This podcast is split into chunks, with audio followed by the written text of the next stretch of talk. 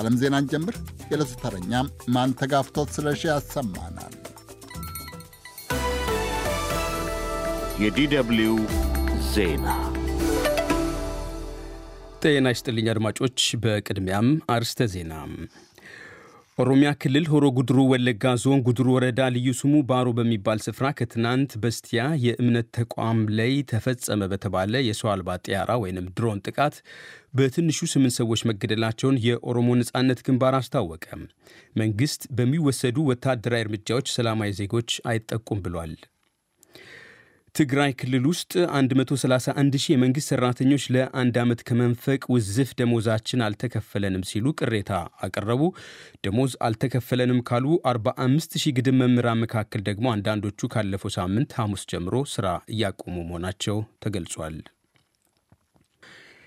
የጀርመን የቀድሞ የገንዘብ ሚኒስትር ቮልፍጋንግ ሾይብለ በ81 ዓመታቸው አረፉ። ቮልፍጋንግ በጀርመን ፖለቲካ በተለያዩ የመንግሥት ከፍተኛ ኃላፊነቶች ከ30 ዓመታት በላይ አገልግሏል። እስራኤል ከሐማስ ጋር የምታደርገው ጦርነት ለበርካታ ወራት እንደሚቀጥል የእስራኤል መከላከያ ሰራዊት ኤታማዦር ሹም ዛሬ ተናገሩ። ዜናው በዝርዝር ኦሮሚያ ክልል ሆሮ ጉድሩ ወለጋ ዞን ጉድሩ ወረዳ ልዩ ስሙ ባሮ በሚባል ስፍራ ከትናንት በስቲያ የእምነት ተቋም ላይ በተፈጸመ በተባለ የሰው አልባ ጥያራ ወይም ድሮን ጥቃት በትንሹ ስምንት ሰዎች መገደላቸውን የኦሮሞ ነጻነት ግንባር ኦነግ አስታወቀ። ኦነግ ሰኞ ታህሳስ 15 ቀን 2016 ዓ ም አመሻሽ ላይ በመንግስት ተፈጸመ ባለው የድሮን ጥቃት ሌሎች ሁለት ሰዎች ከፍተኛ ጉዳት ደርሶባቸው ከሞት ተርፏል ብሏል። የኦነግ የህዝብ ግንኙነት ኃላፊ አቶ ለሚገመቹ ስለ ጥቃቱ ቀጣዩ ማብራሪያ ለዶቼ ቬሌ ሰጥቷል። የሙሉ ወንጌል ቤተ ክርስቲያን ላይ ነው የተፈጸመው ጥቃቱ። ጥቃቱም የፈጸመው አመሻሽ ላይ እንደሆነ ካለነው መረጃ እነዚህ ወደ ስምንት ሰዎች የሚሆኑ የጥቃቱ ሰለባ የሆኑ ቤተሰቦች አማኞች ናቸው። እነዚህ እንደዚሁም ደግሞ ሁለት ሰዎች በህይወት የተረፉ ነገር ግን መጠነ ሰፊ የሆነ መቁሰል የደረሳቸው ሰዎች ናቸው ያነጋገር ነው። ስለተባለው የድሮን ጥቃት የተጠየቁት የመንግስት የኮሚኒኬሽን አገልግሎት ሚኒስትር ዴታ አቶ ከበደ ደሲሳ በቅርቡ የአገሪቱ ኤታማዦር ሹም በጉዳዩ ላይ ከሰጡት ማብራሪያ ላይ ተጨማሪ ወታደራዊ ማብራሪያ የመስጠት ፍላጎት እንደሌላቸው ገልጿል።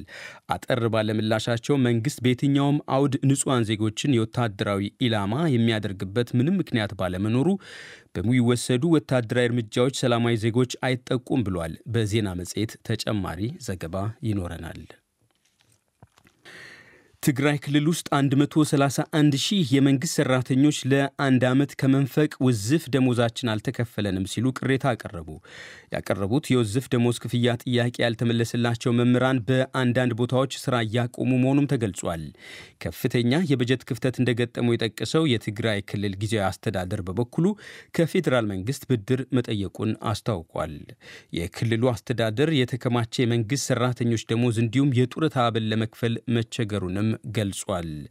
የትግራይ ክልል ፋይናንስ ጽሕፈት ቤት ኃላፊ ዶክተር ምረት በየነ ችግሩን ለመፍታት ፖለቲካዊ ውሳኔ እንደሚያስፈልግ ተናግሯል።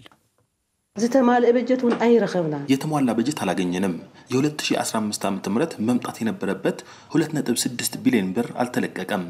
የ2014 ዓ ም ደግሞ ምንም የለም። ይህ የበጀት መጓደል ለመፍታት የራሱ አሰራር አለ። ፖለቲካዊ ውሳኔ ያስፈልገዋል። ዝመስርሕ ኣለዎ ናይ ባዕሉ ፖለቲካሊ ውሳኔ የድልየ የተከማቸ ውዝፍ የ18 ወራት ደሞዝ አልተከፈለንም በማለት ቅሬታ ካሰሙ ከ131 ሺህ በላይ ሰራተኞች መካከል 45 ሺህ ግድም መምህራን ይገኙበታል ተብሏል።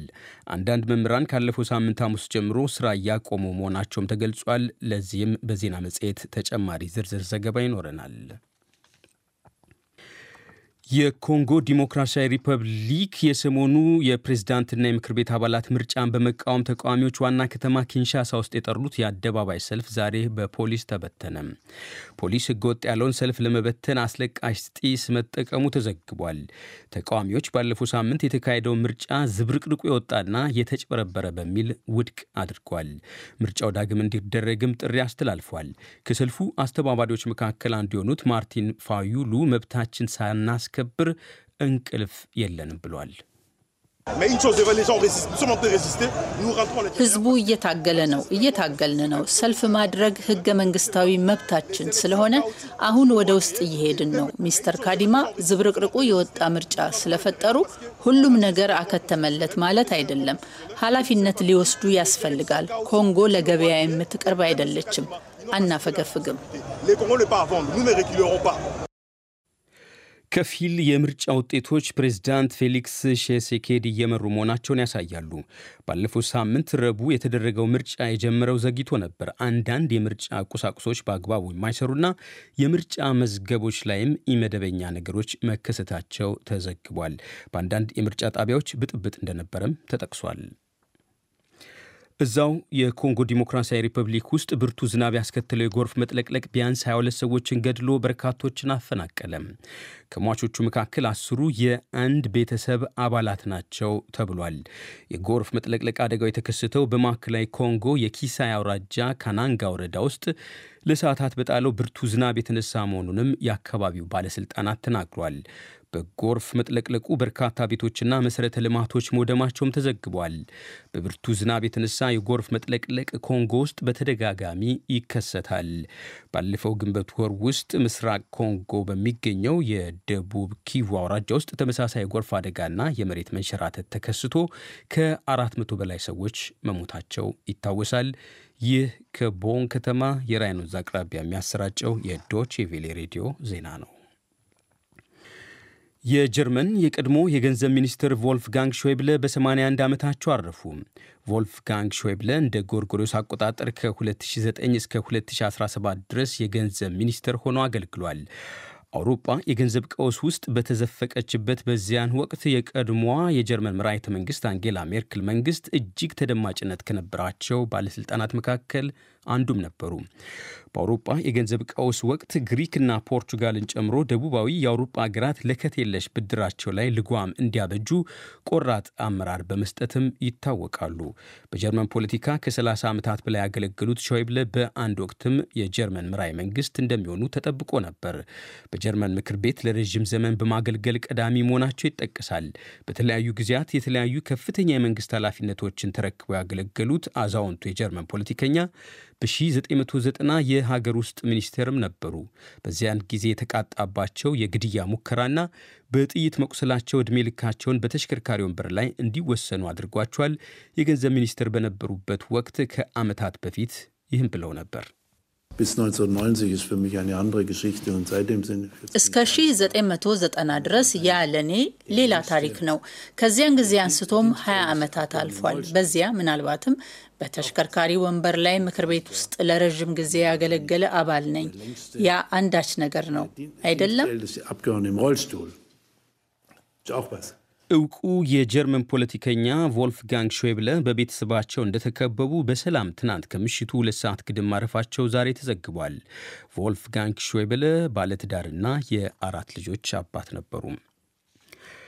እስራኤል ከሐማስ ጋር የምታደርገው ጦርነት በአጭር ጊዜ እንደማይጠናቀቅ የእስራኤል መከላከያ ሰራዊት ኤታማዦር ሹም ሄርዚ ሃሌቪ ዛሬ ተናገሩ።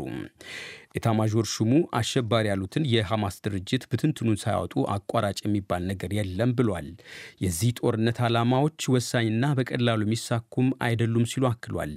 በእስራኤል፣ በዩናይትድ ስቴትስ፣ በአውሮፓ ህብረት፣ በጀርመንና በሌሎች ሀገራት አሸባሪ ድርጅት በሚል የተሰየመው ሐማስን ለመደምሰስ የእስራኤል ጦር ለበርካታ ወራት ውጊያ እንደሚያደርግም አዛዡ ተናግሯል። የመስከረም 26ቱ የሐማስ ድንገተኛ ጥቃት ከተሰነዘረ ጀምሮ ከ1140 በላይ እስራኤላውያን መገደላቸው ተዘግቧል። እስራኤል በአጸፌታ ጋዛ ሰርጥ ላይ በተከታታይ ብርቱ የአየር ጥቃቶችን ሰንዝራ ጋዛን ደብድባለች። በጥቃቱም እስካሁን ከ20 ሺህ በላይ ፍልስጤማውያን መገደላቸውን በሐማስ የሚመራው የጋዛ ሰርጥ አስተዳደር ስር የሚገኘው የጤና ሚኒስቴር አስታውቋል። ይህ በእንዲህ እንዳለ የእስራኤል ጦር ሊባኖስ ጠረፍ ቢንት ጂባይል ውስጥ በሚገኝ ቤት ላይ ባደረሰው የአየር ጥቃት አንድ የሂዝቦላ ታጣቂ ከባለቤቱና ወንድሙ ጋር መገደሉን የሊባኖስ የመንግስት መገናኛ አውታር ዘግቧል። ሐማስ እስራኤል ላይ ድንገተኛ ጥቃት ከከፈተበት ጊዜ አንስቶ በእስራኤል ጦርና በሐማስ ደጋፊ የሂዝቦላ ታጣቂዎች መካከል ድንበር ላይ ተደጋጋሚ ግጭቶች ታይተዋል። እስካሁን ከ150 በላይ ሰዎች በሊባኖስ በኩል ተገድሏል። ከተገደሉት መካከል አብዛኞቹ የሂዝቦላ ታጣቂዎች ናቸው ተብሏል። ቢያንስ ግን 12 ሰላማዊ ሰዎችም እንደሚገኙበት የፈረንሳይ ዜና አገልግሎት ዘግቧል። ሂዝቦላ ሊባኖስ ውስጥ የሚገኝ በኢራን የሚደገፍ የሺአ ፖለቲካ ፓርቲና ወታደራዊ ቡድን ነው። ይህ ዶቼ ቬሌ ሬዲዮ ነው።